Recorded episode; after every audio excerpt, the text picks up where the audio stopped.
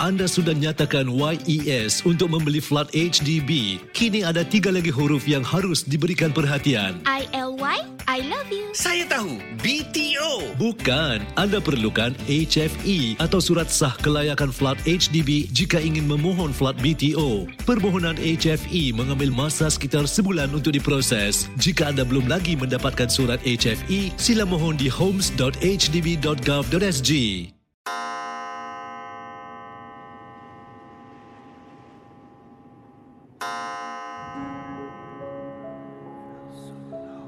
Selamat datang para pendengar Misteri Jam 12.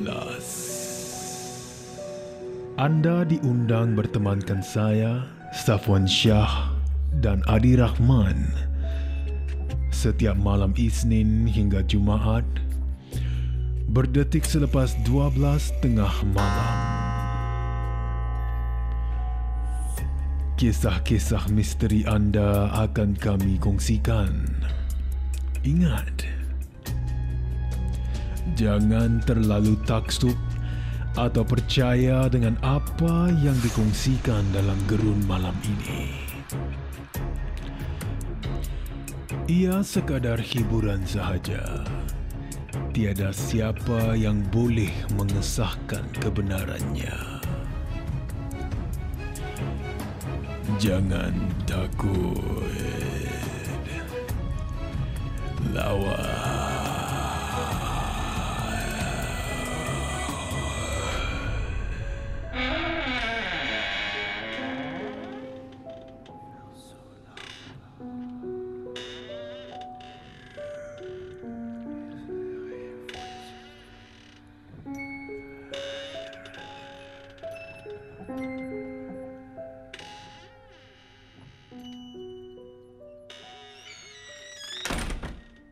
Selamat malam Safwan Shah dan para pendengar Misteri Jam 12.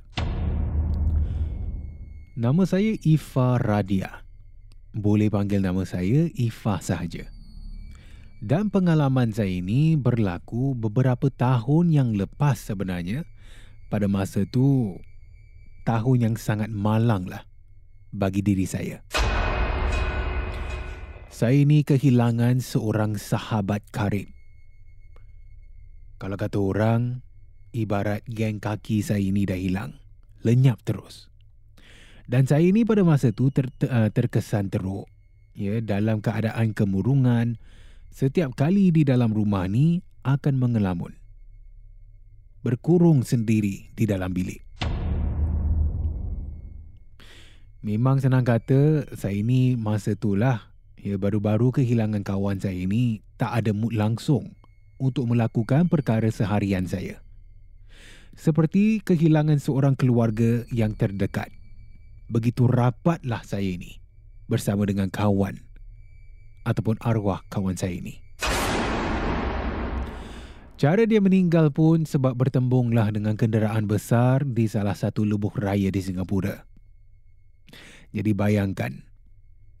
Bayangkan keadaan saya dan juga bayangkanlah kalau keluarga kawan saya ini. Saya rasa berganda lebih teruk lagi.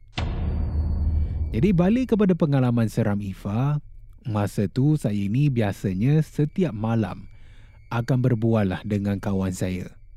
Ya, kita akan berborak. Kalau tak menerusi uh, call, kita akan hantar message. Jadi sering kita akan text message juga. Ya, di WhatsApp kita boleh ubah ringtone kan? Ya para pendengar misteri jam 12 katanya Ifa dalam kiriman ini kita sering berbual menerusi aplikasi WhatsApp lah. Dan di WhatsApp ni ada settings di mana kita boleh ubah ringtone dan bunyi notifikasi.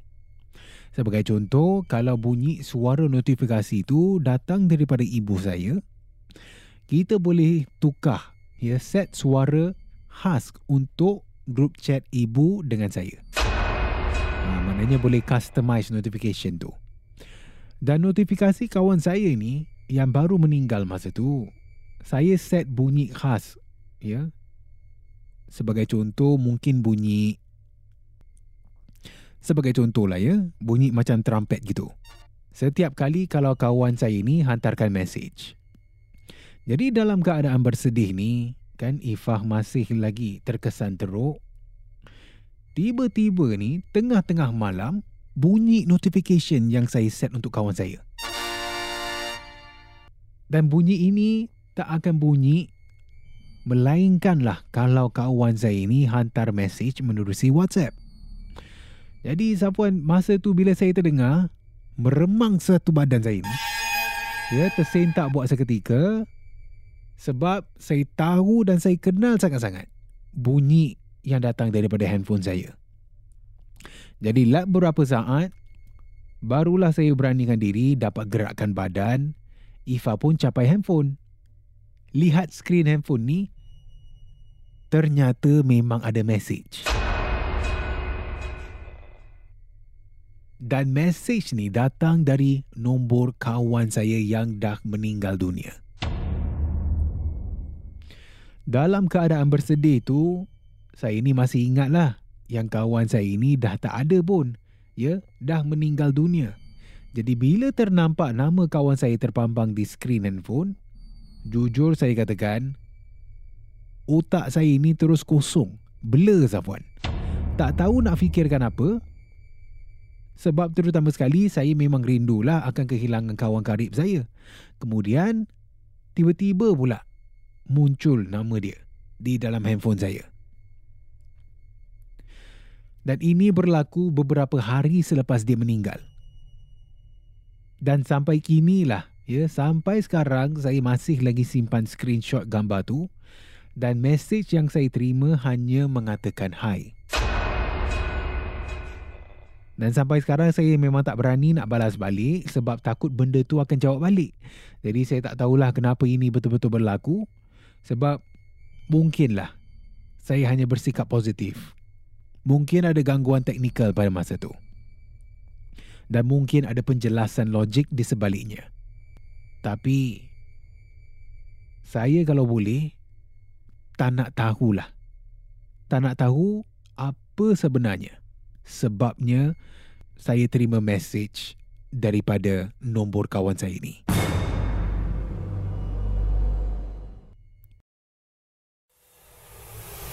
Terima kasih kerana mendengar Misteri Jam 12.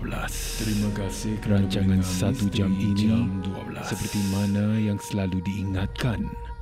Jangan mudah percaya, jangan terikut-ikut dengan kisah yang diketengahkan dalam rancangan satu jam Misteri Jam 12 Gerun Malam Sehingga kita jumpa lagi di dalam satu lagi malam. Misteri Jam 12 satu lagi malam. Gerun Misteri Jam 12 Malam. Gerun.